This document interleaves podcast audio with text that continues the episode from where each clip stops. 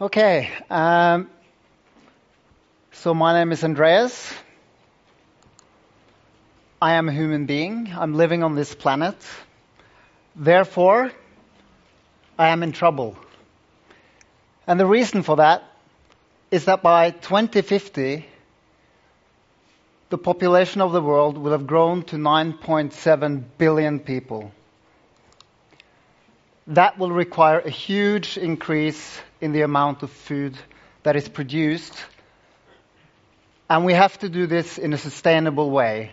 By 2050, we will have used twice over in one year the amount of renewable resources that we have on the planet Earth. And also, we will have a huge growth in the amount of money that is spent in order to take care of people that are suffering from lifestyle diseases. So these are diseases that they're not heritable. They're diseases that stems from how we live our lives, what we eat, the sorts of activities that we do, etc. And fortunately, there is hope. So in order to tackle all these demands, as we've heard earlier on today, we have to look towards the oceans. The earth is covered by oceans. 70% of the earth is covered by oceans. Only 2% of food consumption comes from the oceans today. We have to change that if we are going to meet the demands of the population in the future. And only 0.5% of FDA approved drugs reside from ingredients uh, in the marine environment. And this is a problem and it's an opportunity. And this is where Aker BioMarine comes in. So Aker BioMarine, they marry the Aker Group's uh, great traditions in fisheries and also in engineering, science, and biotech to create a new industry that are trying to address some of the main human health concerns in the future. And what we do is that we harvest this little guy. That's a krill and we harvest him in, the, uh, in Antarctica. Um, why krill? Krill is a small crustacean, but it's very powerful. So krill contains some very important ingredients for humans and other life. For example, it's chock full of proteins, and it's also containing some very important fatty acids called omega 3s. This applications for this product is both in the aquaculture. Aquaculture will be central in meeting the protein demands of society in the future, and also in terms of omega 3s for the human market in order to combat some of the main lifestyle disorders that we will be seeing in times to come. So, what's up with these omega 3 fatty acids? So, omega 3s uh, this is a study from, uh, from last year showing omega-3 levels in the populations around the world. So only in the light blue areas you have levels that are what we call healthy. So Norway is doing pretty well, but in large parts of the world you have very low levels of omega-3s in the population. And why is this important? Well, omega-3s are one of the most research pharmaceutical components out there. And there's more than 9,000 papers published on the health benefits of omega 3s. In fact, a recent study has shown that for every single dollar spent on omega 3 supplementation in adults above the age of 50 years, there will be $2.3 saved by, in terms of health costs to the society. So I will give you a small case study of the importance of omega 3s. So, this is a brain.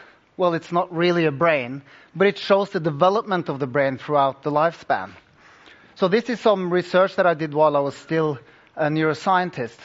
And it shows that throughout life, there is a change in the way uh, the brain is changing constantly throughout life, and especially after the age of 60. So if we pair that with the knowledge that by 2050, the number of people above 60 years of age will double, then we have a case. So here you can see For each of the lines here, that's one individual person. These are Norwegians, healthy Norwegians, that have been scanned in an MRI scanner, and then you measure the thickness of their cortex, in this case, in an area that is really important for memory and cognitive functions. This is the temporal cortex. So you can see that people, they change. Some go down, some go up. So what's up with this, this individual dif- uh, these individual differences in how the brain changes? Well, it could be due to lots of factors. It could be, for example, education. Some people of high socioeconomic status tend to have more resiliency towards these changes. But even if we hold all those factors constant, we have a very interesting finding, and that is that higher levels of an omega 3 fatty acid called DHA, which krill is extremely abundant in, is associated with a reduction in the a deceleration in the changes that occur in these memory sensitive areas. So this is like this is um, a very important finding in the sense that if we have an aging population and an expanding population, then we would want people to be productive for longer.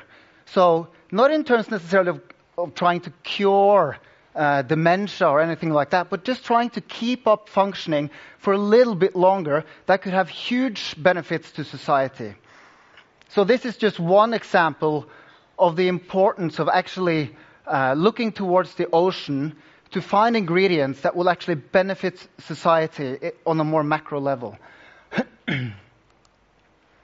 and in Aker BioMarine, how do we go about doing this? So, if you think about the krill fishery, it's fairly new. Like the modern sense of the krill fishery is fairly new. Um, and in order to develop this business, it, it takes huge upfront investments, and it's going to be a very long ride in order to make this a profitable business. And so, from the very onset, we were thinking that we have to think sustainably, especially because we're fishing krill in Antarctica. This is a very fragile ecosystem. So it's extremely important that everything is done right. One mistake, and this whole business is out. So for us, it was extremely important to develop early ties with, for example, WWF and get guidance on how to do this in a sustainable and transparent way. So the way that we're operating now, we have constant observers on board our ships. We've developed technology to minimize or just completely abolish bycatch, etc. So we have made a lot of measures, and we're investing in independent research in the Antarctic. And this is not only as like uh, trying to be perceived as someone who's doing good. We're actually thinking that this is crucial for us to be able to operate this business. So for us, sustainability, both in terms of population health, but also in terms of how we take care of the environment, is a central piece of our business.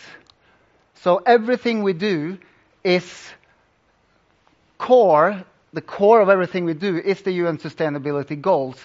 And this is an opportunity for us both to grow our business, but also to do good for the planet that we live on. So that's Aker BioMarine. Thank you.